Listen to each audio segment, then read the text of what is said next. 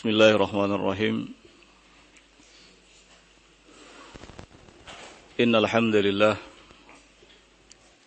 نحمده تعالى ونستعينه ونستغفره ونعوذ بالله من شرور أنفسنا وسيئات أعمالنا من يهده الله فلا مضل له ومن يضلل فلا هادي له أشهد أن لا إله إلا الله وحده لا شريك له وأشهد أن محمدا عبده ورسوله. يقول الله سبحانه وتعالى في كتابه الكريم يا أيها الذين آمنوا اتقوا الله حق تقاته ولا تموتن إلا وأنتم مسلمون. يا أيها الناس اتقوا ربكم الذي خلقكم من نفس واحدة وخلق منها زوجها وبث منهما رجالا كثيرا ونساء واتقوا الله الذي تساءلون به والأرحام إن الله كان عليكم رقيبا. يا أيها الذين آمنوا اتقوا الله وقولوا قولا سديدا يصلح لكم أعمالكم ويغفر لكم ذنوبكم. ومن يطع الله ورسوله فقد فاز فوزا عظيما. أما بعد فإن أصدق الحديث كلام الله تعالى وخير الهدي هدي محمد صلى الله عليه وعلى آله وسلم. وشر الأمور محدثاتها فإن كل محدثة في دين الله بدعة وكل بدعة ضلالة وكل ضلالة في النار. Ikhwani biddin rahimani wa rahimakumullah. Pada kesempatan malam hari ini kita akan melanjutkan kajian kitab Riyadhus Shalihin karya Imam An-Nawawi rahimahullah. Pembahasan kita kali ini memasuki bab yang ke-74 yaitu babul hilmi wal anati warrifqi bab tentang menahan diri dan tenang serta lembut.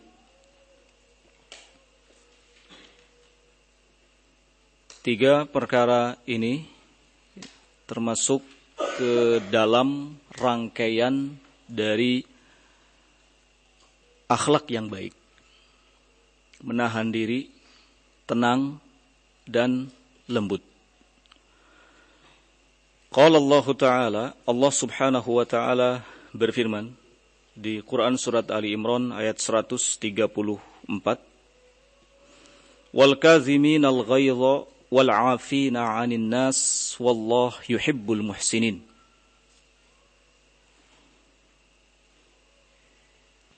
Di ayat ini Allah Subhanahu wa taala menerangkan tentang sifat-sifat orang yang bertakwa, yaitu mereka-mereka yang senantiasa menyembunyikan emosinya dan memberi maaf kepada manusia. Wallahu yuhibbul muhsinin dan Allah Subhanahu wa taala mencintai orang-orang yang berbuat baik.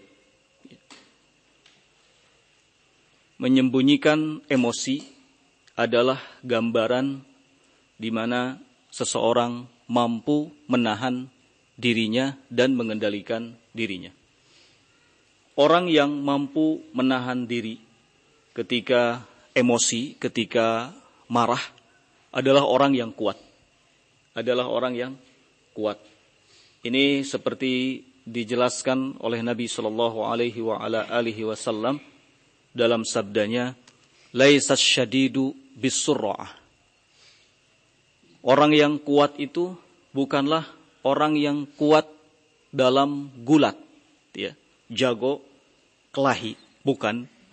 Akan tetapi innamas syadidu man yamliku nafsahu indal ghadab. Orang yang kuat itu adalah orang yang mampu mengendalikan dirinya ketika marah, ketika emosi.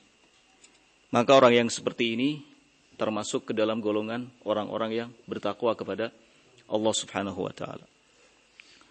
Wa ta'ala Allah Subhanahu wa taala juga berfirman di Quran surat Al-A'raf ayat 199, "Khudhil afwa wa'mur bil ma'ruf wa'arid 'anil jahilin." Hendaknya selalu memberi maaf dan menyuruh kepada perkara yang baik serta berpaling dari kejelekan orang-orang yang jahil.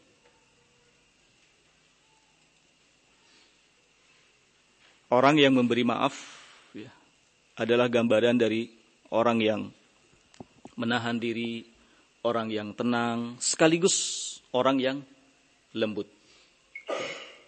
Allah Subhanahu wa taala memberi jaminan kepada orang-orang yang selalu memaafkan. Kata Allah di Quran surat Asy-Syura, "Faman 'afa wa aslaha fa ajruhu Allah." Barang siapa yang memaafkan selalu melakukan hal yang baik, maka jaminan pahalanya ada di sisi Allah Subhanahu wa taala. Ya. Karena memberi maaf itu adalah sesuatu yang berat, maka pahalanya pun besar. Ya. Langsung diberi jaminan berupa pahala di sisi Allah Subhanahu wa taala. Wa qala ta'ala Allah Subhanahu wa taala juga berfirman di Quran surat Fussilat ayat 34 sampai 35, "Wala tastawil hasanatu walas sayyi'ah." Kebaikan itu tidaklah sama dengan kejelekan. Idfa' billati hiya ahsan. Maka cegahlah sesuatu ya dengan hal yang terbaik. Fa idzal bainaka wa bainahu adawatun ka'annahu waliyyun hamim. Kalau seseorang mencegah dengan hal yang lebih baik, ya, maka kata Allah, فَإِذَا الَّذِي بَيْنَكَ وَبَيْنَهُ Orang yang antara dirimu dengannya ada permusuhan, ada gap, akan berubah menjadi seperti teman yang paling dekat. Ya. Wa ma yulaqqaha illa alladhina sabaru wa ma yulaqqaha illa dhu haddin azim. Tidak ada yang mampu melakukan hal ini kecuali orang-orang yang sabar. Dan tidak ada yang mampu kecuali orang-orang yang memang memiliki keutamaan yang besar. Nah. Wa qala ta'ala Allah Subhanahu wa taala berfirman di Quran surat Asy-Syura ayat 43, "Wala man sabara wa ghafara inna dzalika lamin azmil umur." Siapa yang sabar dan memaafkan maka sesungguhnya yang demikian itu adalah perkara yang paling utama. Itu di antara ayat-ayat yang disebutkan oleh Imam Nawawi rahimahullahu taala di dalam bab menahan diri tenang ya dan lembut. Berikutnya beliau menyebutkan hadis. Hadis pertama qala wa an ibni Abbas radhiyallahu taala anhuma Qala qala Rasulullah sallallahu alaihi wasallam li Ashaj Abdul Qais. Inna fika khoslataini yuhibbuhum Allah. Al-hilmu wal anatu. Rawahu Muslimun. Diriwayatkan dari sahabat Ibnu Abbas radhiyallahu taala anhuma. Beliau mengatakan bahwa Rasulullah Sallallahu alaihi wa ala alihi wasallam berkata kepada Ashaj bin Abdul Qais. Inna fika sesungguhnya wahai Ashaj dalam dirimu itu ada khoslatain, dua sifat. Dua sifat itu dicintai oleh Allah Subhanahu wa taala. Pertama adalah al-hilm. Al-hilm. Kemampuan menahan diri. Ini yang pertama, kemampuan menahan diri. Orang yang diberi kemampuan oleh Allah Subhanahu wa taala dapat menahan dirinya adalah orang yang apabila diganggu apabila diganggu oleh temannya dia tidak segera membalasnya. Tapi dia melihat sesuatu yang paling aslah, paling baik. Kalau seandainya yang paling baik itu melakukan pembalasan, maka dia akan segera melakukannya. Tapi kalau seandainya yang paling baik itu memaafkan, maka dia akan memaafkan. Ya, ini orang yang memiliki kemampuan menahan diri. Tidak setiap gangguan orang lain itu langsung dibalas dengan gangguan yang sama atau bahkan lebih. Tapi mempertimbangkan terlebih dahulu. Apa yang terbaik kira-kira? Kalau memang ini baiknya, orang yang seperti ini harus dibalas, maka dia balas. Kalau misalnya ada orang memukul, dipikir dulu ini butuh dibalas apa tidak. Ya, dia lihat. Kalau sekiranya butuh dibalas, dia balas. Tapi kalau ternyata yang lebih baik itu adalah bersabar, menahan diri, memaafkan, maka dia akan memaafkan. Jadi mempertimbangkan maslahat dan mudaratnya. Apalagi hal-hal yang berhubungan dengan agama, berhubungan dengan dakwah, ya, dan yang lainnya. Orang yang menahan diri bukan orang yang berdiam diri, beda ya. Orang yang menahan diri itu bukan orang yang berdiam diri, tidak peduli dengan apa yang terjadi. Ketika ditampar pipi kiri, ngasongkan pipi kanan, hiji meh adil. Tidak. Ini namanya seperti keledai. Ya, seperti apa? Keledai orang yang seperti ini, berdiam diri. Dipukul pipi kiri, ngasihin pipi kanan. Tidak, ini bukan al-hilm, bukan. Al-hilm bukan seperti ini. Setiap kita pastilah merasakan terganggu kalau diganggu oleh orang lah, orang lain. Tapi untuk membalasnya, ini butuh apa? Pertimbangan. Sekiranya yang lebih baik itu adalah membalas, maka membalas. Tapi kalau tidak, maka memaafkan. Ya, maka memaafkan. Nah, Rasulullah SAW mengatakan kepada Asyad bin Abdul Qais, dalam dirimu ada dua sifat yang keduanya dicintai oleh Allah. Pertama, al-hilm. Kemampuan untuk menahan diri. Ya, kemampuan untuk menahan diri. Makanya di awal tadi kita katakan bahwa orang yang menahan diri itu bukan orang yang tidak kuat, bukan orang kalahan, tapi justru orang yang kuat, orang yang hebat. Kemudian yang kedua, al-ana.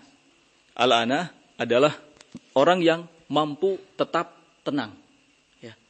Mampu tetap tenang, tidak tergesa-gesa, baik dalam ucapan maupun dalam perbuatan. Dengar berita tidak langsung disebarkan, ya Nabi SAW mengatakan, kafa bil mar'i kadiban an yuhaddisa bikulli masami'a.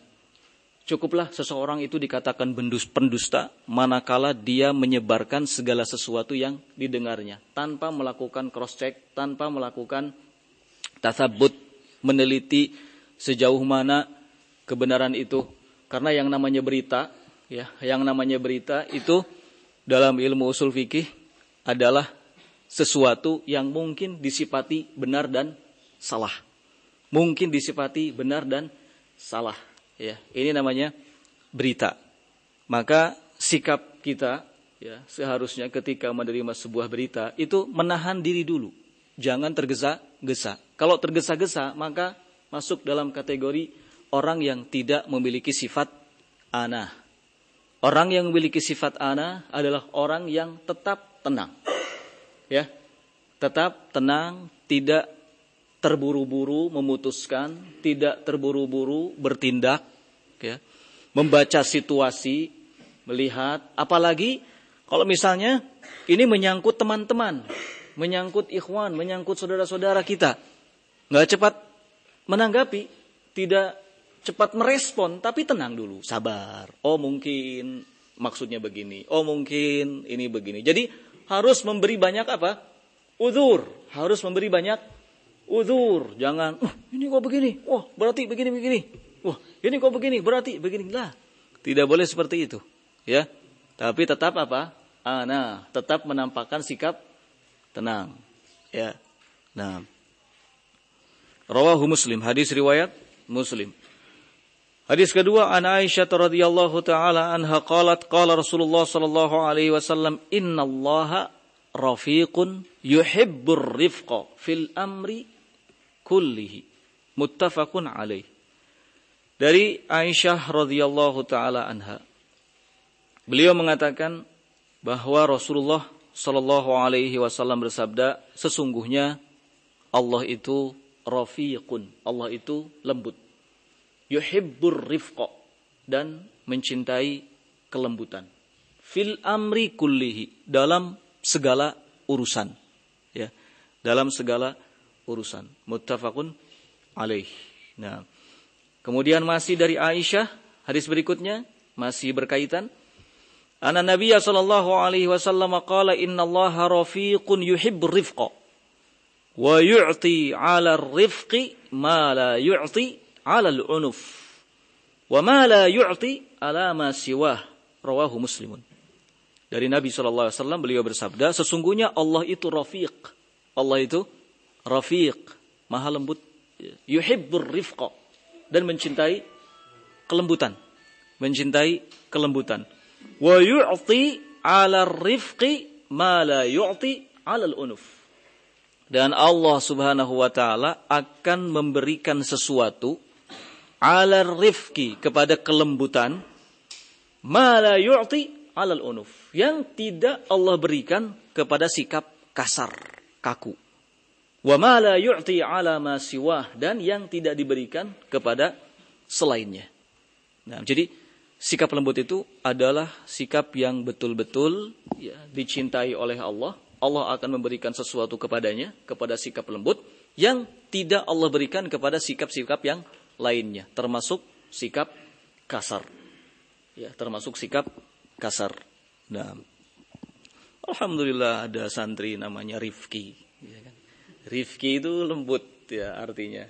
Semoga seperti namanya, lembut seperti namanya rifq ya innallaha rafiq yuhibbu rifqa nah rifki habibillah lagi ya Hah?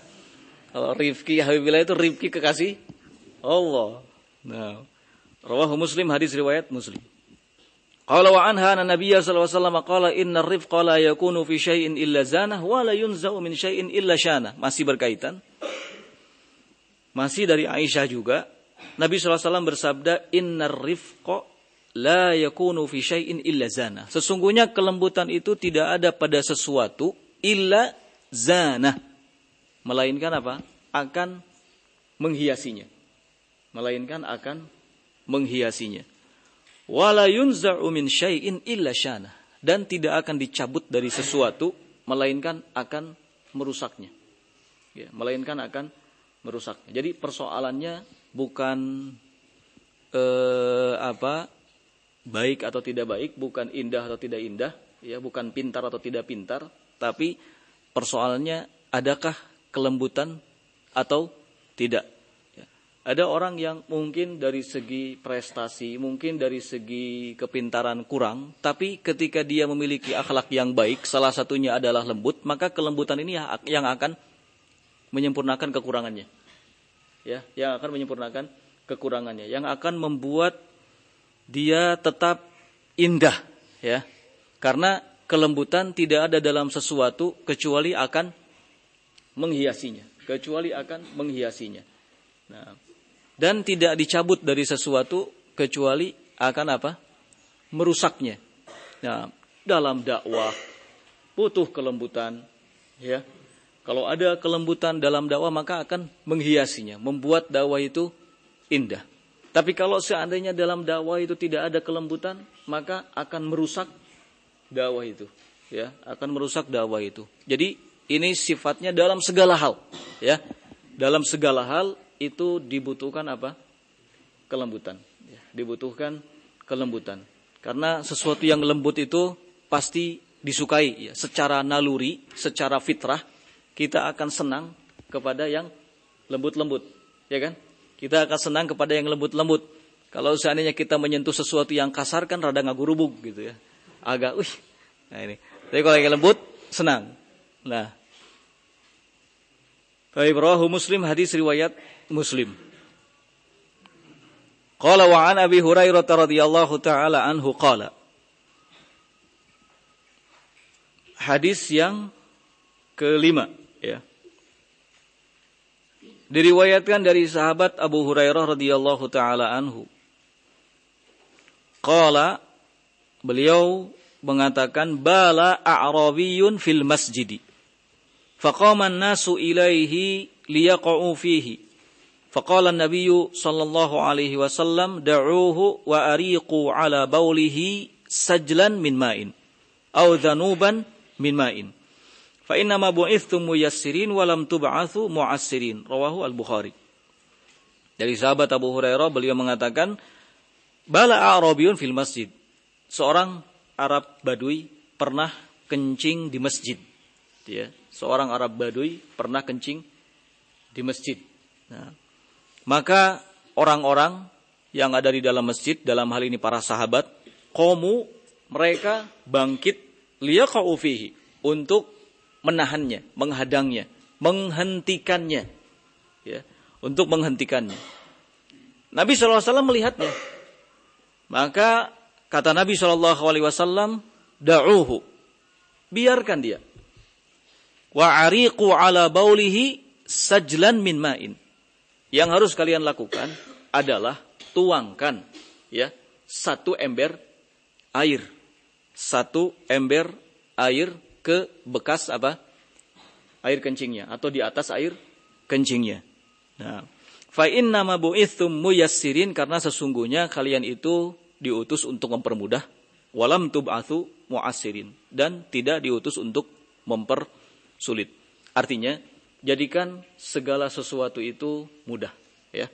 Jadikan segala sesuatu itu mudah, jangan dijadikan sebagai sesuatu yang sulit.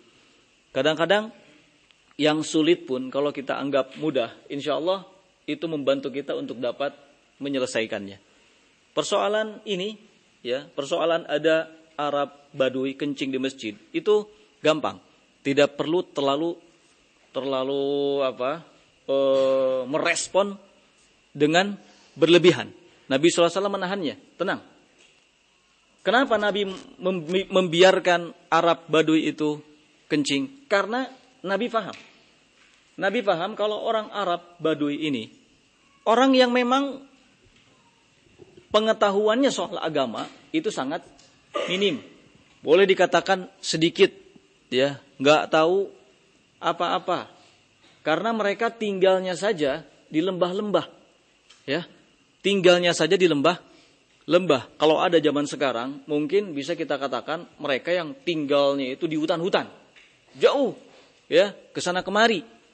Kalau orang Arab Baduy dulu hidupnya di lembah-lembah, artinya dari satu lembah ke lembah yang lainnya. Dan mereka hidup bersama kambing, bayangkan. Bersama apa? Kambing. Ke mana-mana bersama kambing, pindah dari satu lembah ke lembah yang lainnya. Jadi tidak ada waktu buat mereka untuk belajar. Bahkan peradaban kota itu nggak paham. Ya, peradaban kota pun nggak paham. Bicara dengan seseorang, padahal jaraknya dekat, seperti teriak-teriak. Padahal jaraknya dekat. Ya, ini Arab Baduy. Nabi paham. Nabi sangat mengerti. Makanya gampang, sudah. Biarkan. Jangan ditahan. Ya, biarkan saja dulu. Nabi memaklumi. Ya, karena kondisi orangnya yang seperti itu.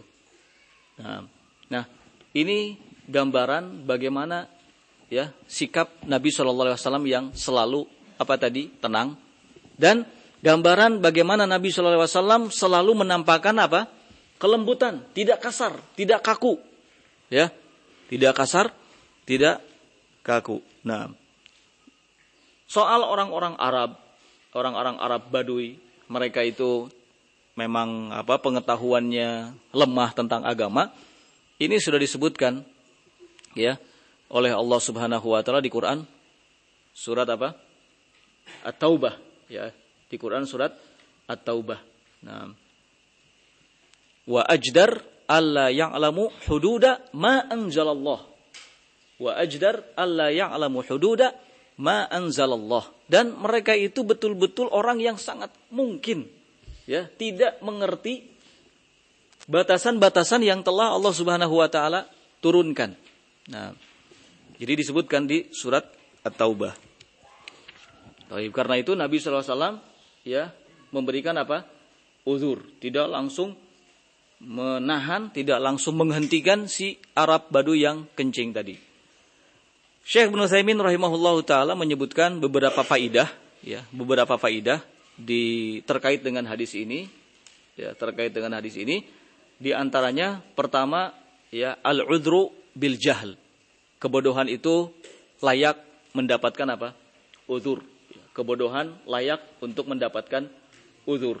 Orang yang bodoh itu tidak diperlakukan seperti orang yang tahu. Ya, orang yang bodoh tidak diperlakukan seperti orang yang tahu. Kemudian faidah lainnya adalah bahwa syariat mengajarkan kepada kita kalau kita dihadapkan kepada dua perkara yang kedua-duanya mengandung kerusakan dan tidak ada pilihan bagi kita kecuali mengambil salah satunya, kecuali melakukan salah satunya. Maka syariat sekali lagi mengajarkan kepada kita untuk mengambil kerusakan yang lebih ringan dalam rangka mencegah kerusakan yang lebih berat. Ada dua kerusakan yang yang ada di hadapan kita. Kita nggak bisa keluar dari keduanya. Kita mesti melakukan salah satunya. Maka ambil kerusakan yang lebih ringan untuk mencegah kerusakan yang lebih besar. Dalam hadis ini Nabi SAW memberikan contoh kepada kita melakukan hal tersebut. Ya, beliau mengambil kerusakan yang lebih ringan, yaitu apa? Membiarkan si Arab Baduy itu tetap ken kencing. Satu, supaya kencingnya tidak ke mana-mana. Dua, supaya tidak sakit. Ya supaya apa namanya eh, air ke, eh, kencingnya tidak ter, terhenti mendadak. Ya ini alasan Nabi kenapa membiarkan. Kalau seandainya ditegur kalau seandainya dicegah maka akan menimbulkan kerusakan yang lebih berat. Satu akan membuat dia sakit mungkin bisa menyebabkan sakit batu ginjal kalau ada orang yang menahan keluarnya air kencing. Ya, yang kedua bisa jadi ketika dicegah itu nanti air kencingnya urat aret ke mana-mana. Ya, urat aret ke mana-mana. Mudah-mudahan paham ini urat aret ke mana-mana. Al muhim seperti itu. Ya, ke sana kemari air kencingnya kalau dicegah secara langsung. Jadi Nabi memberikan contoh kepada kita melakukan hal yang kerusakannya jauh lebih ringan Ya. Nah. Kemudian faidah lain dari hadis ini adalah soal kebersihan masjid. Ya. Masjid itu kebersihannya harus tetap terjaga. Masjid kebersihannya harus tetap terjaga, bahkan fardu kifayah menjaga kebersihan masjid. Ya. Jadi masjid ini talabatul ilm santai harus bersih. Kan we kamar mata bersih ge, penting masjid apa? bersih. Kalau masjid bersih ya kamar pira kunta bersih. Ya. Nah, jadi tetap terjaga bersih. Kemudian orang yang sholat itu harus dalam keadaan suci ya dari najis. Badannya suci dari najis, pakaiannya suci dari najis dan tempat sholatnya pun harus suci dari najis. Ya. Bersih dari najis badannya, pakaiannya juga bersih dari najis dan tempat sholatnya pun harus bersih dari najis. Nah, kemudian berikutnya. Qala wa ana Anas radhiyallahu taala anhu an Nabi sallallahu alaihi wasallam qala yassiru wa la tu'assiru wa basyiru wa la tunaffiru. Muttafaqun alaih. Dari sahabat Anas radhiyallahu taala anhu dari Nabi sallallahu alaihi wasallam beliau bersabda, "Yassiru, permudahlah wala tu'assiru dan jangan mempersulit. Basyiru sampaikan kabar gembira, wala tunaffiru jangan membuat orang la, lari. Ya. Muttafaqun alaih hadis Bukhari Muslim. Jadi ada empat kata, empat kata yang sangat bermakna yang disampaikan oleh Rasul Shallallahu Alaihi wa ala alihi Wasallam. Kalau kita betul-betul merenungi, ya, mempelajari dan mendalaminya. Empat kata, tidak banyak. Ya. Satu, yassiru. Permudahlah. Apa maksudnya permudah? cari jalan yang paling mudah dalam ibadah, dalam muamalah, ya, dalam segala aktivitas. Cari jalan yang paling mudah karena agama ini juga dibangun di atas pondasi kemudahan. Ya. Bahkan Allah menginginkan kemudahan bagi kita. Yuridullahu bikumul yusra wala yuridu bikumul usra. Allah itu ingin kemudahan bagi kalian dan tidak menginginkan adanya kesulitan. Maka cari jalan yang termudah. Ada dua jalan menuju masjid. Yang satu jalannya mudah, datar, nggak ada batu, nggak ada duri, nggak ada gangguan apa-apa. Yang satunya lagi jalannya teh banyak rintangannya, banyak batu, banyak duri. Yang harus kita pilih jalan yang mana? Jalan yang pertama yang lebih mudah. Jangan berpikir ah meningkat dia ameh loba pahalana. Salah. Ya. Salah. Tenanaon kan? Nanaonan. Gak betul seperti itu. Tapi pilih yang termudah. Ya, pilih yang termudah. Nah, itu indahnya syariat. Cari jalan yang termudah. Nah, sekarang contoh lagi. Ya, contoh lagi. Nah, Contoh lagi, misalnya apa? Misalnya eh, berangkat menunaikan ibadah haji. Berangkat menunaikan ibadah haji sebenarnya banyak jalan menuju ke sana. Bisa lewat udara, bisa juga lewat la, laut. Kalau lewat udara tentu lebih mudah, ya enggak? Selain lebih mudah, lebih cepat. Kalau lewat laut bisa sampai cuman lama dan melelahkan. Maka dalam hal ini harus memilih yang paling mudah. Apa yang paling mudah? Lewat pesawat dari biaya mah anger. Ya, kalau biaya mah sama aja. Kalau lewat pesawat mah kelihatan mahal, tapi cepat. Kalau lewat laut mungkin kelihatan murah, tapi lama waktu di jalan sehingga banyak juga biaya yang keluar. Jadi perbandingannya sama. Maka dalam kondisi yang seperti ini ambil yang termudah. Nabi SAW itu kalau diberi dua pilihan, maka beliau selalu memilih yang paling mudah. Nggak pernah beliau memilih yang paling sulit dikasih dua pilihan. A atau B. Lihat yang paling mudah. Di mana ada yang paling mudah, di situ yang diambil. Nah, kita pun harus begitu. Jadi jangan nyusah-nyusahin diri. Ya, jangan nyusah-nyusahkan diri. Sekarang antum ada daurah di Jogja, masya Allah. Daurah di Jogja, banyak jalan bisa menuju ke sana, ya. Naik pesawat bisa, naik bis bisa, naik mobil biasa bisa, ayo naik sepeda bisa, bisa, bisa naik sepeda juga. Tapi dalam hal ini antum lihat yang termudah apa? Oh, saya bisanya naik bis, naik, naik bis, ya. Oh, saya bisa naik kereta, naik kereta. Jangan kemudian mengambil yang paling sulit menyusahkan di diri apa? Ah, mending naik sepeda wae ke Jogja. Allah.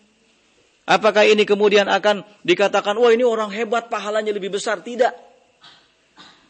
Ya, pahalanya tidak lebih besar daripada orang-orang yang naik pesawat, naik bis, naik mobil, naik kereta. Enggak. Justru ini yang disebut dengan tanatu halakal mutanatiun. Celaka orang yang berlebih-lebihan, memberatkan di diri. Ini namanya memberatkan diri, menyiksa diri. Ada orang beralasan, duh kan nggak punya uang cina, nahan tenabung. Ya, nah tidak berusaha, pinjam kek, apa kek. Kalau untuk talabul ilmi, kita memang harus berjuang, kita memang harus berusaha. Kata Imam Syafi'i juga, kan ilmu itu akan didapat dengan enam syarat, ya kan? Akhi, lantana lal ilma illa bisitatin. Wahai saudaraku, engkau tidak akan dapat ilmu kecuali dengan enam perkara. Salah satu dari enam perkara itu apa? Bulgoh, bekal apa? Bekal untuk bisa sampai menuntut il, ilmu. Eh, mau menuntut ilmu tanpa modal? Mau jalan kaki dari sini ke Jogja? Mau naik sepeda dari sini ke Jogja? Ini namanya menyulitkan di diri. Jangan, Islam itu mudah. Ya, Ingat, menuntut ilmu itu urusan agama. Bukan urusan dunia. Urusan agama harus cari jalan yang termudah. Bukan mencari kemudahan. Beda ya. Beda. Beda antara mudah dengan mencari apa?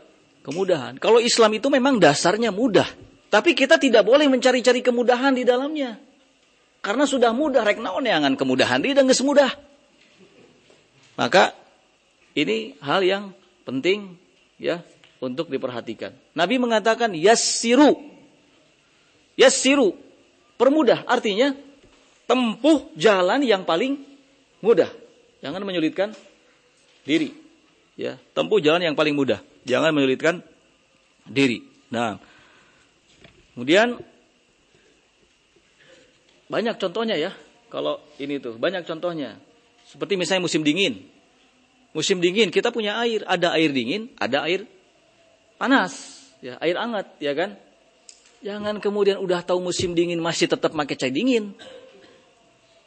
Pakai air hangat, ya nggak masalah. Ini namanya mencari apa? Jalan yang lebih mudah dalam mengamalkan syariat. Mau wudhu, ya susah, ada dingin airnya. Padahal pemanas pu punya. Nah, itu dinyalakan. Nyalain pemanas, ya. Wudhu dengan air hangat, jangan air panas.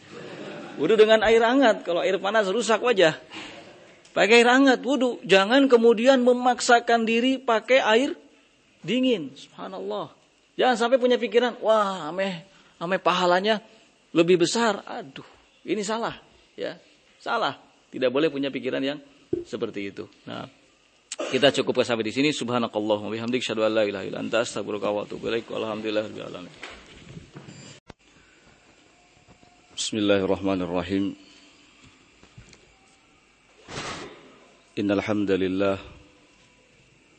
nahmaduhu ta'ala wa nasta'inuhu wa nastaghfiruh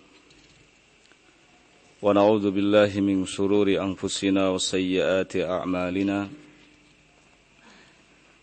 من يهده الله فلا مضل له ومن يضلل فلا هادي له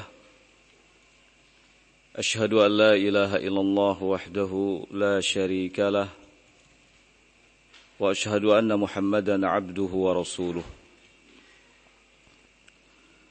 يقول الله سبحانه وتعالى في كتابه الكريم يا أيها الذين آمنوا اتقوا الله حق تقاته ولا تموتن إلا وأنتم مسلمون. يا أيها الناس اتقوا ربكم الذي خلقكم من نفس واحدة وخلق منها زوجها وبث منهما رجالا كثيرا ونساء واتقوا الله الذي تساءلون به والأرحام إن الله كان عليكم رقيبا. يا أيها الذين آمنوا اتقوا الله وقولوا قولا سديدا يصلح لكم أعمالكم ويغفر لكم ذنوبكم. ومن يطع الله ورسوله فقد فاز فوزا عظيما. أما بعد فإن أصدق الحديث كلام الله تعالى وخير الهدي هدي محمد صلى الله عليه وعلى آله وسلم. وشر الأمور محدثاتها فإن كل محدثة في دين الله بدعة وكل بدعة ضلالة وكل ضلالة في النار Ikhwani fiddin rahimani wa rahimakumullah. Pada kesempatan malam hari ini kita akan kembali melanjutkan kajian kitab Riyadhus Salihin karya Imam An-Nawawi rahimahullahu taala. Pembahasan kita masih dalam bab al-hilmu wal anatu war rifq. Memasuki hadis yang ke-6. Qala rahimahullahu taala wa an Anas radhiyallahu taala anhu 'anil nabiy sallallahu alaihi wa ala alihi wa sallam qala yassiru wa la tu'assiru wa bashiru wa la tunaffiru. Muttafaqun alaih. Imam Nawawi rahimahullah taala berkata dari sahabat Anas radhiyallahu taala an Anas bin Malik dari Nabi sallallahu alaihi wa ala alihi wasallam beliau bersabda yassiru permudahlah wala tu'assiru. Jangan kalian persulit. Basyiru sampaikan kabar gembira. Wala tunaffiru. Jangan kalian membuat lari manusia. Ada empat kalimat yang disampaikan oleh Nabi Shallallahu Alaihi Wasallam dalam sabdanya kali ini. Empat kalimat yang apabila kita amalkan dengan baik, maka kita akan menjadi orang yang selamat dalam beribadah kepada Allah dan akan menjadi orang yang baik dalam bermuamalah dengan sesama. Empat kalimat yang dimaksud pertama yassiru permudahlah. Artinya cari tempuh jalan yang paling mudah dalam ibadah, dalam beramal, dalam bermuamalah dan dalam segenap aktivitas kita.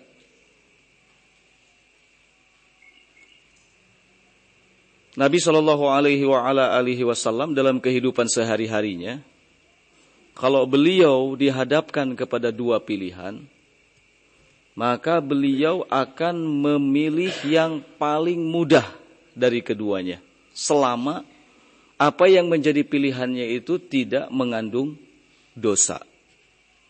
Ya. Dan salah satu kaidah penting dalam agama kita adalah al-yusr, adanya kemudahan. Inna hadad din yusrun.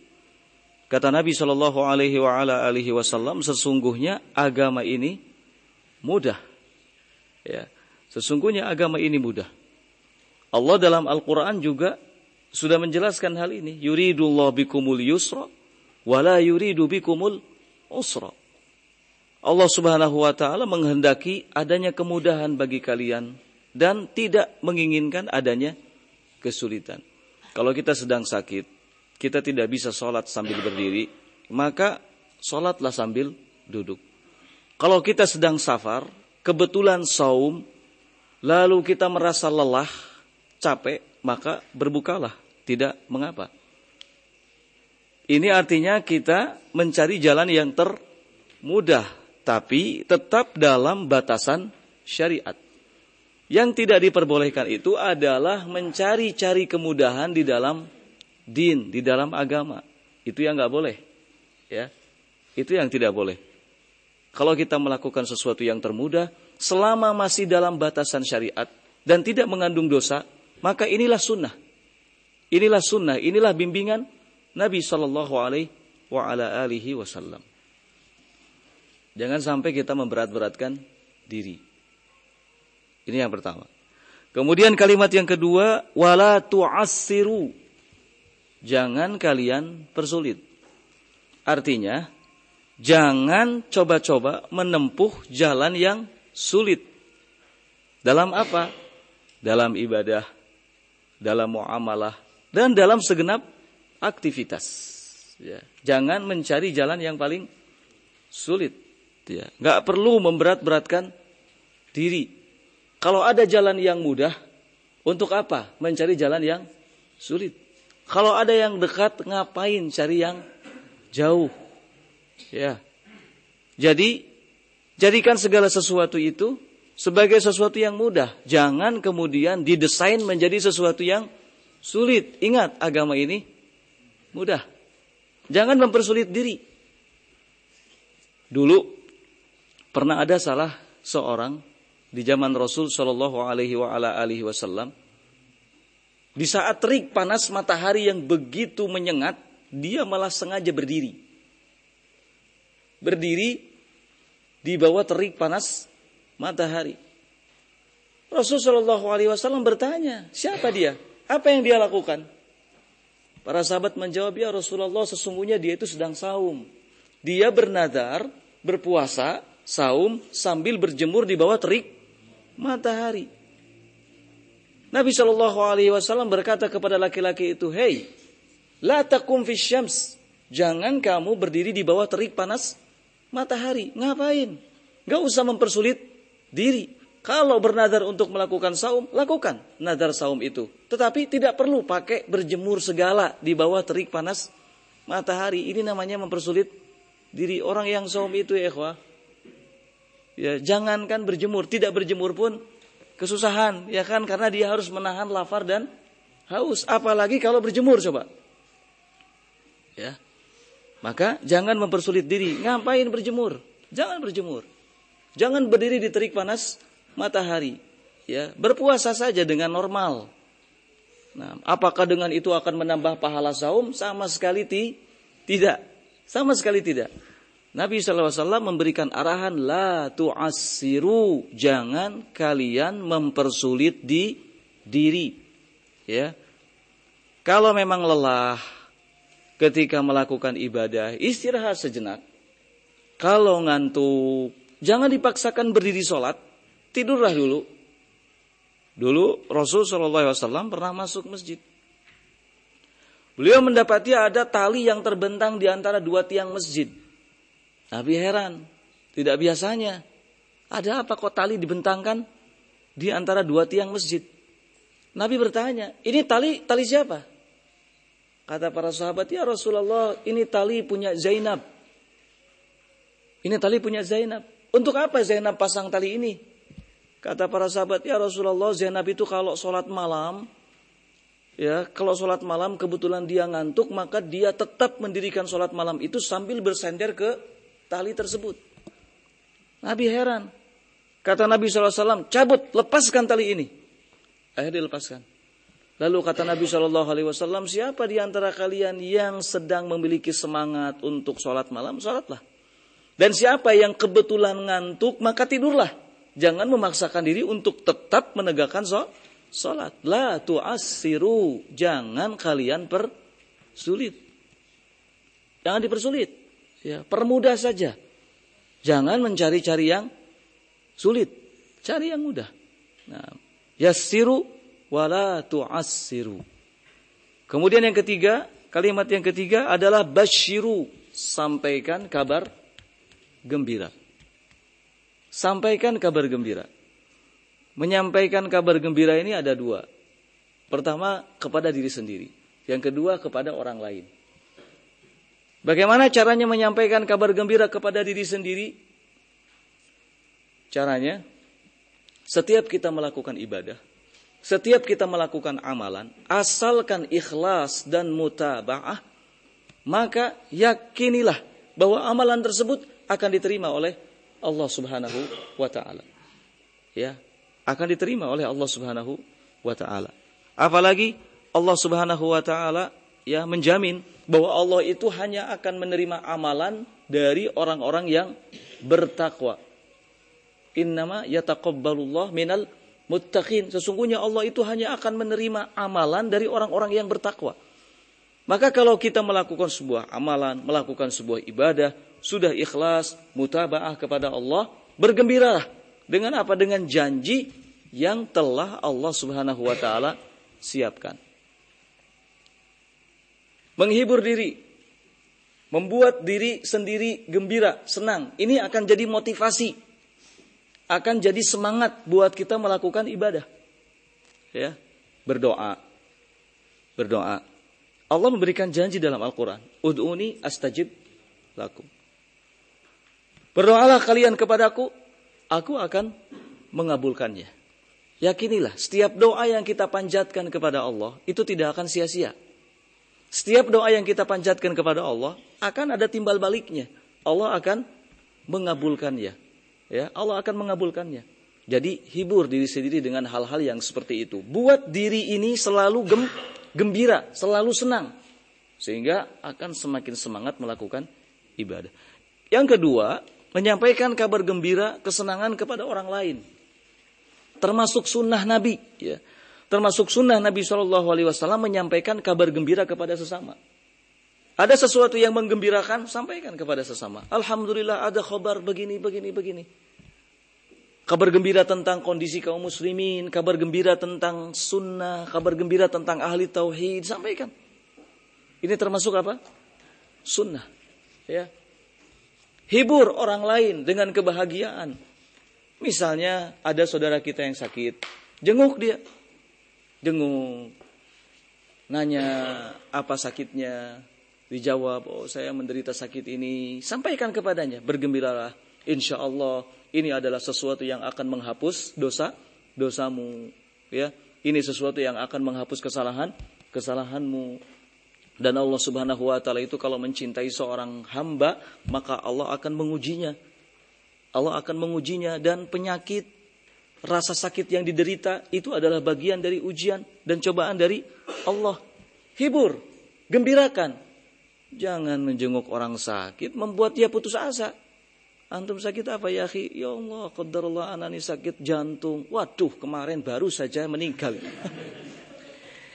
Ini bisa bikin sedih ya kan, putus asa. Jangan, jangan ceritakan hal-hal yang seperti itu. Kalau nggak begitu, oh jarang ya orang yang sakit jantung tuh jarang selamat loh. Kebanyakan yang sakit jantung itu apalagi kalau sudah stadium sekian, wah sudah itu selesai, nggak balik lagi. Ini membuat dia sedih. Jangan, jangan yang seperti ini. Ini menyelisihi sunnah Nabi Shallallahu Alaihi Wasallam. Bashiru kata Nabi, sampaikan kabar gembira. Sesusah apa pun kita, ya, sesusah apa pun kita, kalau di hadapan sesama jangan tampakkanlah kesusahan itu. Tampakkan kebahagiaan, tampakkan kesenangan. Nanti kalau sudah di rumah, baru hadapi kesusahan itu sendiri. Ya, kalau depan sesama, tampakkan kabar gembira, ya, kegembiraan, kesenangan. Nah, karena itu termasuk apa? Sunnah. Membuat orang senang itu termasuk sunnah. Kalau kita bersemangat, membuat diri kita sendiri gembira, senang, maka kita pun harus bersemangat. Membuat orang lain senang, membuat orang lain gembira. Jangan kasusah terus yang diceritakan ke orang lain. Nggak akan ada selesainya. Ya, nggak akan ada akhirnya. Kenapa? Karena semua kita pasti menghadapi kesusahan. Ya nggak? Semua kita pasti menghadapi kesusahan. Kita tidak selamanya mudah diberi kemudahan oleh Allah. Kadang-kadang kita harus menghadapi sesuatu yang ternyata itu susah dan sulit buat kita. Hidup ini kan hanya berganti waktu saja. Ada siang, ada malam, ada malam, ada siang. Berganti dari satu keadaan ke keadaan yang lain. Nggak ada yang abadi. Ya, Makanya para ulama mengatakan dawamul hal minal muhal. Ada istilah dawamul hal minal muhal. Tetapnya satu keadaan itu adalah hal yang mustahil tetapnya satu keadaan adalah hal yang mustahil. Ya. Mustahil akan tetap dalam satu keadaan. Paling mungkin kita sakit, kita sembuh, kita nangis, kita tertawa, kita senang, kita sedih. Terus seperti itu kehidupan dunia. Dawamul hal minal muhal. Ya, kita saja nggak abadi hidup di dunia ini. Ya, setelah kehidupan akan ada kematian. Nggak mungkin ada kematian kalau tidak ada kehidupan. Ada kehidupan karena ada kematian. Ya, ada kehidupan karena ada kematian. Gak mungkin ada kematian tanpa ada kehidupan. Jadi hidup dan mati itu sesuatu yang memang sudah ditetapkan oleh Allah Subhanahu wa taala dan itulah tabiat kehidupan dunia. Kita harus ingat bahwa kehidupan dunia ini punya tabiat, ya, punya tabiat, punya karakter. Apa karakternya? Yaitu tadi, berganti dari satu keadaan ke keadaan yang yang lainnya. Dari satu fase ke fase yang berikutnya. Terus seperti itu, bergulir hari demi hari. Ada yang bertambah, ada yang berkurang, ada yang hidup, ada yang mati. Ada siang, ada ada matahari, ada ada matahari, ada ada bulan ya, masya Allah. Enggak ngantuk ya? Enggak ya? Nah, ada matahari, ada bulan. Terus seperti itu, bergulir. Basyiru kata Nabi, sampaikan kabar gembira. Buat diri sendiri senang dan buat orang lain senang dan bergembira. Kemudian yang terakhir, wala tunafiru, jangan kalian buat lari manusia. Maksudnya apa Ustaz? Maksudnya jangan seluruh lari orang. Tidak. Maksudnya bukan itu. Maksudnya jangan kalian buat lari manusia adalah jangan kalian buat manusia itu menjauh dari amal soleh. Jangan buat manusia menjauh dari amal soleh, dari ketaatan. Jadikan kehadiran kita itu sebagai sebuah motivasi buat mereka semangat beramal. Oh ternyata Islam itu mudah ya, Masya Allah. Oh begini caranya ya. Iya, Islam itu nggak susah. Nah, jangan ketika orang lain melihat amalan kita, uh ngeri. Ya. Wah ngeri nih. Takut ah, nggak mau mengikutinya. Jangan, jangan sampai seperti itu. Ini namanya membuat orang la, lari, membuat orang menjauh dari amal soleh. Maka Jangan buat orang lari ya. Jangan buat orang menjauh dari amal soleh. Dulu ada sahabat Muad bin Jabal. Ya. Tahu sahabat Muad bin Jabal? Coba salah satu keistimewaan, keutamaan, kelebihan yang dimiliki oleh sahabat Muad bin Jabal itu apa? Ada yang bisa jawab? Coba apa? Gak tahu? Kalau sahabat Mu'ad bin Jabal pernah dengar ya? Pernah ya? Pernah lah. Keutamaannya apa? Salah satu aja. Satu keutamaan sahabat Mu'ad bin Jabal. Kelebihan. Kelebihan yang dimiliki oleh sahabat Mu'ad bin Jabal. Hah? Zaki? Ya? Agak keras suaranya apa? Punya wajah yang tampan. Oh enggak insya Allah sahabat semua tampan kok. Enggak, bukan. Apa? Ada apa?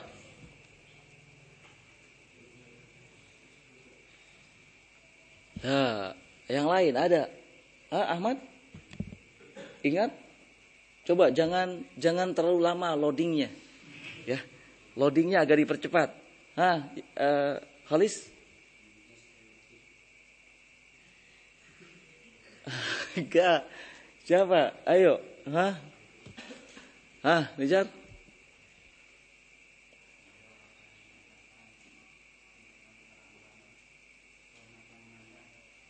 Apa?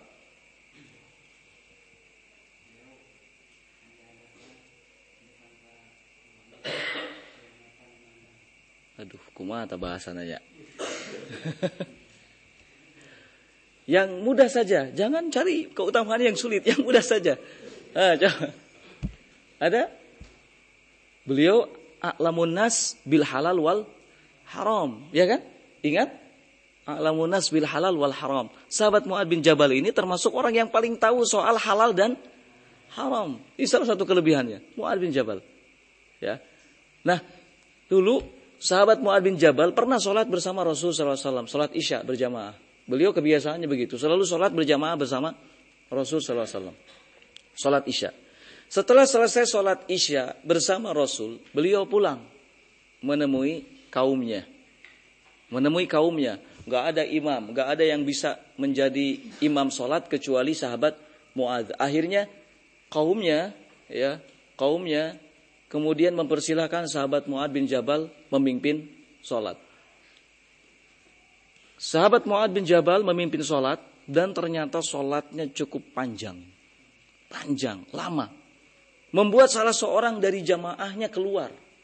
Ya, gak kuat karena terlalu lama. Akhirnya dia keluar. Jamaah yang lain ketika selesai sholat berbicara, wah tadi si pulan itu munafik itu.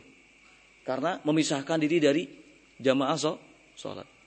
Apa yang dilakukan si laki-laki yang keluar dari jamaah sholat tadi? Dia pergi menemui Rasulullah Shallallahu Alaihi Wasallam yang disusul kemudian oleh sahabatmu Muad. Akhirnya bertemulah keduanya di hadapan Rasul. Laki-laki yang keluar dari sholat jamaah tadi menceritakan bahwa tadi saya sholat di belakang sahabat Muad dan ternyata sahabat Muad terlalu lama memimpin sholatnya sehingga saya nggak kuat, saya keluar. Rasul Wasallam kemudian mengingatkan, ya kepada sahabat Muad, afattanun anta ya Muad. Apakah engkau ini akan membuat fitnah di tengah-tengah manusia wahai Mu'ad. Apabila salah seorang di antara kalian menjadi imam, fal yukhaffif, maka hendaknya memberikan keringanan kepada jamaah sholat. Jangan terlalu lama. Nanti orang, ya kalau misalnya kita memimpin sholat di tengah-tengah masyarakat, kebetulan kita sholat di masjid umum, di masjid masyarakat, karena pakaian kita, subhanallah, orang percayalah jenggot kita panjang, ya kan, peci semua rafi, masya Allah, tafadhol syekh, misalnya. Silakan saya maju. Maju kita jadi imam. Ingat, ya, ingat, jangan membuat orang la, lari. Jangan membuat orang lari, jangan membuat orang kesel ketika melakukan ibadah. Sederhana, jangan terlalu la, lama. Jangan mentang-mentang hafalan kita banyak, masya Allah dibaca itu surat Al-Baqarah. Ya. Sampai 150 ayat misalnya. Di belakang ini orang-orang awam, orang masyarakat biasa, kesel. Mereka harus bekerja, mereka punya kesibukan yang lain. Lihat, orang yang seperti ini masuk dalam hadis Nabi, la tunafiru, jangan kalian membuat lari. Nanti masyarakat ya di kesempatan yang kedua kalau antum sholat lagi di masjid itu tidak akan mungkin antum disuruh ke depan untuk jadi imam sholat. Oh ulah ulah saya tak melilating sholat nak. Pasti begitu, ya. Nah, orang-orang lari, orang-orang bakal menjauh dari apa? Dari amal soleh, dari kebaikan. Nah, jangan membuat orang lah lari. Salat duhur, masya Allah, kondisi cuaca panas. Salat duhur panas. Ini imam lama sekali. Subhanallah, panas di, di belakang itu jamaah itu sampai panas. Ini imam tenang, wa istiqomah, lama sekali. Ya, ngagateng, ya, terus lama. Ini imam sudah kesel. Jangan, jangan begitu. Ini sama, masuk dalam kategori tanfirun nas. Membuat orang lah lari. Ya, maka kata Nabi Shallallahu alaihi wasallam, "Inna minkum munafirin." Sesungguhnya di antara kalian itu ada yang memang suka membuat orang lari. Hati-hati. Ada yang suka membuat orang lari, membuat orang jauh dari amal soleh. Maka kata Nabi, fa ayyukum ammanas falyukhaffif Siapa saja di antara kalian yang menjadi imam solat bagi manusia, fal yukhaffif, maka peringan solatnya. Jangan terlalu lama. Ya.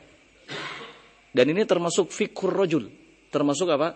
Fikhur rojul, pemahaman seseorang dalam agama. Dia akan membaca situasi dan kondisi. Lihat, siapa sih yang di belakang yang menjadi makmum solat? Orang tuakah?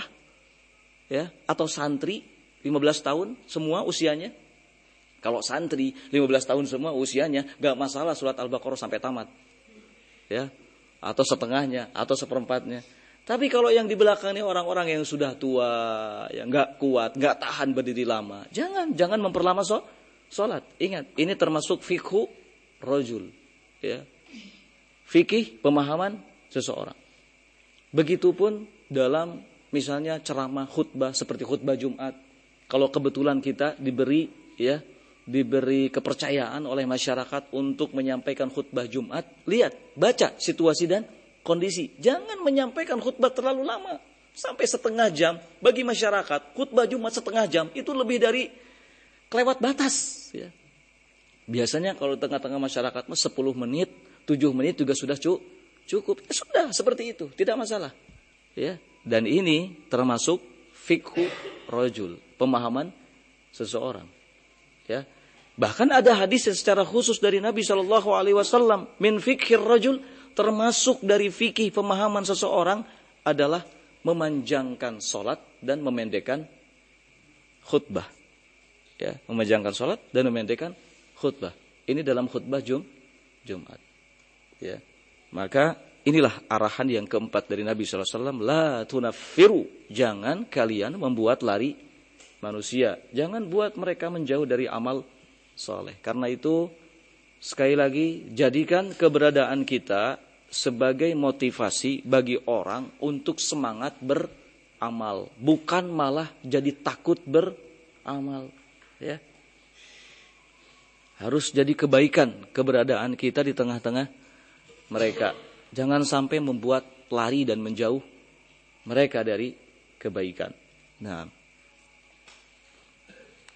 apa yang disampaikan dari empat perkara ini oleh Nabi Shallallahu Alaihi Wasallam kaitannya dengan bab sangat erat karena di situ ada kelembutan, ya, di situ ada kelembutan, di situ ada ketenangan. Nah, selanjutnya hadis yang ketujuh. Wa an Jarir bin Abdullah radhiyallahu taala anhu qala Sami'tu Rasulullah sallallahu alaihi wasallam yaqul Man yuhramu min man yuhramur rifqa yuhramul khair kullahu. Rawahu Muslim. Dari sahabat Jarir bin Abdullah radhiyallahu taala anhu. Jarir bin Abdullah. Sahabat Rasul sallallahu alaihi wa ala alihi wasallam meskipun dikategorikan sebagai sahabat yang akhir ya, masuk Islamnya, tetapi sahabat ini punya keutamaan yang luar biasa. Nabi Shallallahu Alaihi Wasallam dalam beberapa kesempatan dalam beberapa kesempatan mengutus sahabat ini untuk menghancurkan patung, ya, untuk menghancurkan patung di beberapa daerah, ya, di beberapa daerah. Tidaklah sahabat ini diberi kepercayaan oleh Nabi, melainkan karena memang dia punya keutamaan untuk itu. Selain itu, sahabat Jarir bin Abdullah adalah sahabat yang dikenal tampan. Sahabat yang dikenal tampan memiliki paras wajah yang ganteng sampai sahabat Umar ibn Khattab radhiyallahu taala anhu mengatakan bahwa sahabat Jarir bin Abdullah ini adalah Nabi Yusufnya di kalangan umat ini. Nabi Yusufnya di kalangan umat ini. Karena apa? Karena beliau memiliki wajah yang tampan. Jadi tadi teh bukan Muad bin Jabal ya, tapi Jarir bin Abdullah. Nah, ada santri tadi yang jawab Muad bin Jabal, bukan. Jarir bin Abdullah. Nah, Qala an Jarir bin Abdullah radhiyallahu taala anhu qala sami'tu Rasulullah sallallahu alaihi wasallam yaqul kata Jarir bin Abdullah saya mendengar Rasulullah sallallahu alaihi wasallam bersabda Barang siapa yang dihalangi dari sifat lembut ya maka dia akan dihalangi dari kebaikan semuanya. Yang dihalangi dari sifat lembut atau memiliki kelembutan maka dia akan dihalangi dari kebaikan semuanya Hadis riwayat Muslim. Nah, seperti yang sudah disampaikan sebelumnya, bahwa kelembutan itu tidak ada dalam sesuatu, melainkan akan menghiasinya. Dan tidaklah dicabut dari sesuatu, melainkan akan merusaknya. Karena itu kelembutan selalu membawa kebaikan. ya Selalu membawa kebaikan dalam hal apa pun. Nah, dalam hal apa pun. Kalau kita mau mengurusi persoalan-persoalan lain, eh, persoalan-persoalan yang dihadapi orang lain dengan kelembutan, maka kita harus menyelesaikan persoalan diri kita sendiri dengan penuh kelembutan. Kalau kita tidak bisa menyelesaikan segala persoalan kita dengan cara yang baik dan lembut, maka kita tidak akan pernah mungkin bisa menyelesaikan urusan orang lain dengan lembut dan baik. Ya. Maka kita harus berupaya memiliki sifat lembut. Sifat lembut ini ada dua. Yang pertama ada yang merupakan bawaan. Bawaan sejak lahir. Di mana seseorang sejak dilahirkan ke dunia, dia memiliki karakter yang lembut. Karakter yang lembut. Ya, ini yang pertama. Yang kedua, sifat lembut ini bisa dihasilkan melalui upaya. Apa upayanya? Belajar, memperdalam ilmu agama, ya, mengetahui adab-adab yang baik, mengetahui muamalah-muamalah yang baik. Maka dengan itu kita akan memiliki sifat apa? Arif, sifat lembut. Jadi ada yang modelnya bawaan, ada yang modelnya dengan cara melakukan sebuah upaya supaya kita bisa memiliki sifat dan karakter yang lembut. Nah, karena kelembutan akan membawa kebaikan dalam segala hal, dalam segala persoalan. Nah. Kemudian hadis berikutnya hadis yang ke-8. Wa an Abi Hurairah radhiyallahu taala anhu, anna rajulan qala lin nabiy sallallahu alaihi wa ala alihi wasallam. Awsini qala la taghdab. Faraddada miraran qala la taghdab. Rawahu Al-Bukhari dari sahabat Abu Hurairah radhiyallahu taala an. Dari sahabat Abu Hurairah radhiyallahu taala anhu seorang laki-laki seorang laki-laki berkata kepada Nabi sallallahu alaihi wa ala alihi wasallam Wahai Nabi, beri aku wasiat. Beri aku wasiat.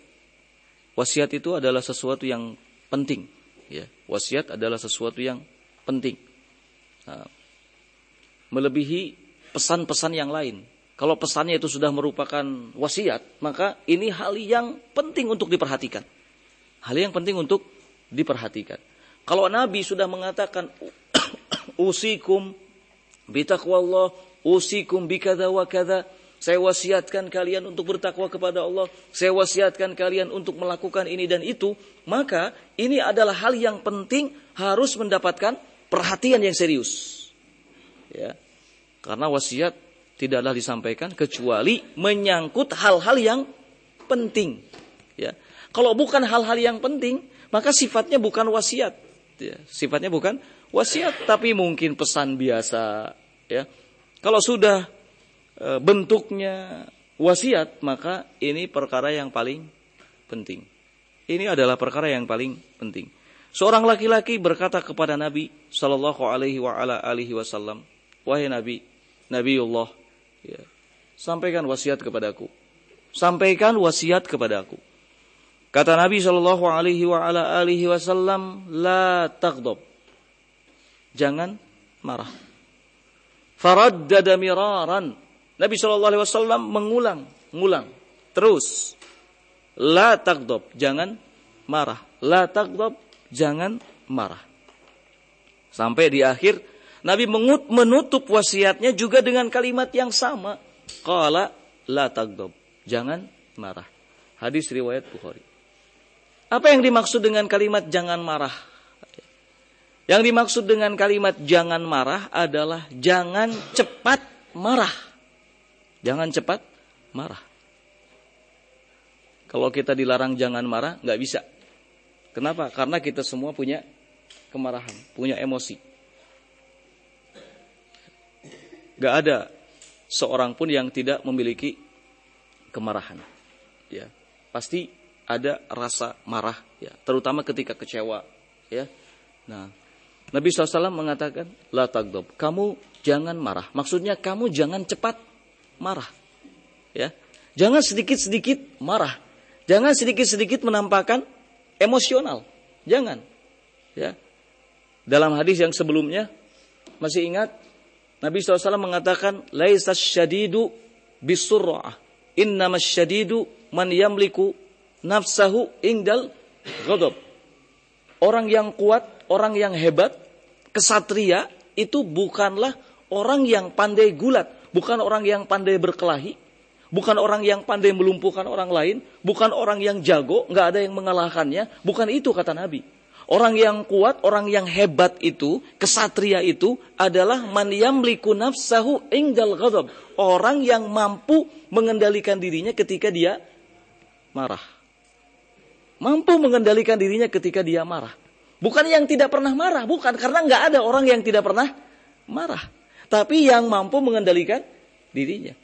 Maka yang dimaksud oleh Nabi Shallallahu Alaihi Wasallam dalam wasiatnya ini, la takdob jangan kamu marah. Maksudnya jangan cepat marah. Tapi apa yang harus dilakukan? Tenang, ya, tenang, menampakkan kelembutan. Tenang, sabar. Ya. Jangan cepat marah. Berapa banyak orang yang menyesal karena dia terlalu cepat marah, emosi. Kata Syekh Utsaimin rahimahullahu taala, kemarahan itu adalah seperti jumrotun, seperti batu yang dilemparkan oleh setan ke dalam hati seseorang. Kemarahan adalah jumrotun. Yulqiha syaitan ala qalbil insan. Batu yang dilemparkan oleh setan ke dalam hati manusia. Batu yang sudah masuk ke dalam hati manusia ini akan yagla, akan mendidih, bergolak di dalam hati. Setelah batu itu, batu kemarahan ini bergolak dalam hati, maka urat leher jadi membesar, mata jadi memerah. Setelah itu, dia akan melakukan sesuatu yang di luar kendalinya. Ya. Ini orang yang marah. Orang yang marah kan begitu biasanya. Urat lehernya membesar, matanya memerah, kemudian dia akan melakukan sesuatu yang di luar kendalinya. Ya. Seorang suami kalau marah kepada istrinya, kalimat yang terakhir keluar apa? Saya cerai kamu. Ya, saya talak kamu. Padahal sebelumnya cintanya luar biasa sama istrinya. Tapi kondisinya marah, dia tidak bisa mengendalikan dirinya. Ya, sudah gelap mata. Ya, gelap mata. Kenapa gelap mata? Karena merah ya, merah, gelap mata. Ini urat-urat tos rantang di dina leher, ya, membesar, marah. Saya cerai kamu. Ketika sudah marah, barang-barang semua dihancurkan. Kemudian terdiam. Beberapa saat kemudian baru menyesal. Menyesal. Banyak barang yang sudah hancur. Istri tadi sudah dibilang, cerai, talak. Nah, menyesal. Ya. Banyak orang yang seperti itu karena apa? Karena ma marah. Jadi Jangan cepat marah. Kalau marah apa yang harus dilakukan? Wudhu sajalah. Ya, wudhu saja. Ambil air wudhu, istighfar. Kalau seseorang kondisi marah sambil berdiri, coba duduk. Kalau marahnya sambil duduk, coba berbaring atau ambil posisi-posisi yang lain ya supaya e, bisa mengendalikan apa? Mengendalikan diri ya. Mengendalikan diri itu hal yang penting ya. Hal yang paling penting. Kalau tidak bisa kita mengendalikan diri, maka akan banyak ucapan dan perbuatan yang muncul dari kita yang semuanya jelek ya. Semuanya jelek, tidak ada kebaikannya. Nah, Wasiat Nabi Shallallahu Alaihi Wasallam yang disampaikan kepada laki-laki ini adalah la Itu sesuai dengan kondisinya. Karena Nabi itu tidak pernah menyampaikan sesuatu kepada seseorang, melainkan akan selalu sesuai dengan kondisi yang dihadapi oleh orang itu. Sahabat Abu Hurairah dulu pernah meminta wasiat kepada Nabi, kepada Nabi, ya Rasulullah, ausini, sampaikan wasiat kepadaku. Kata Rasulullah Shallallahu Alaihi Wasallam, sum salah satu ayam min kulli syahr berpuasalah tiga hari setiap bulan. Berpuasalah setiap tiga hari setiap bulan dan sholat witirlah sebelum kamu tidur. Ini wasiat disampaikan oleh Nabi kepada sahabat Abu Hurairah. Datang lagi sahabat Abu Darda, minta wasiat, disampaikan lagi wasiat yang sama oleh Nabi SAW. Berpuasalah tiga hari setiap bulan. Kemudian sholatlah witir sebelum tidur. Begitu laki-laki ini datang kepada Nabi SAW minta nasihat, minta wasiat. Nabi mengatakan, la takdob, jangan marah. Subhanallah. Wasiatnya tidak satu yang disampaikan oleh Nabi. Beragam. Wasiat Nabi beragam. Disesuaikan dengan situasi dan kondisi setiap orang. Karena beda-beda kan. Ada orang yang datang minta nasihat, minta wasiat karena ada masalah keluarga. Maka wasiat yang disampaikan adalah tentang hal-hal yang menyangkut keluarga. Begitulah Nabi Shallallahu Alaihi wa ala alihi Wasallam. Dan semua wasiat Nabi adalah pelajaran yang sangat berharga bagi kita. Semoga kita bisa memanfaatkan dan mengamalkan semua apa yang disampaikan oleh Nabi Shallallahu Alaihi wa ala alihi Wasallam berupa wasiat dan pesan-pesan kebaikan. Kita cukupkan sampai di sini. Subhanakallahumma wa bihamdik, asyhadu an la ilaha illa anta, astaghfiruka wa atubu ilaik. Walhamdulillahirabbil alamin.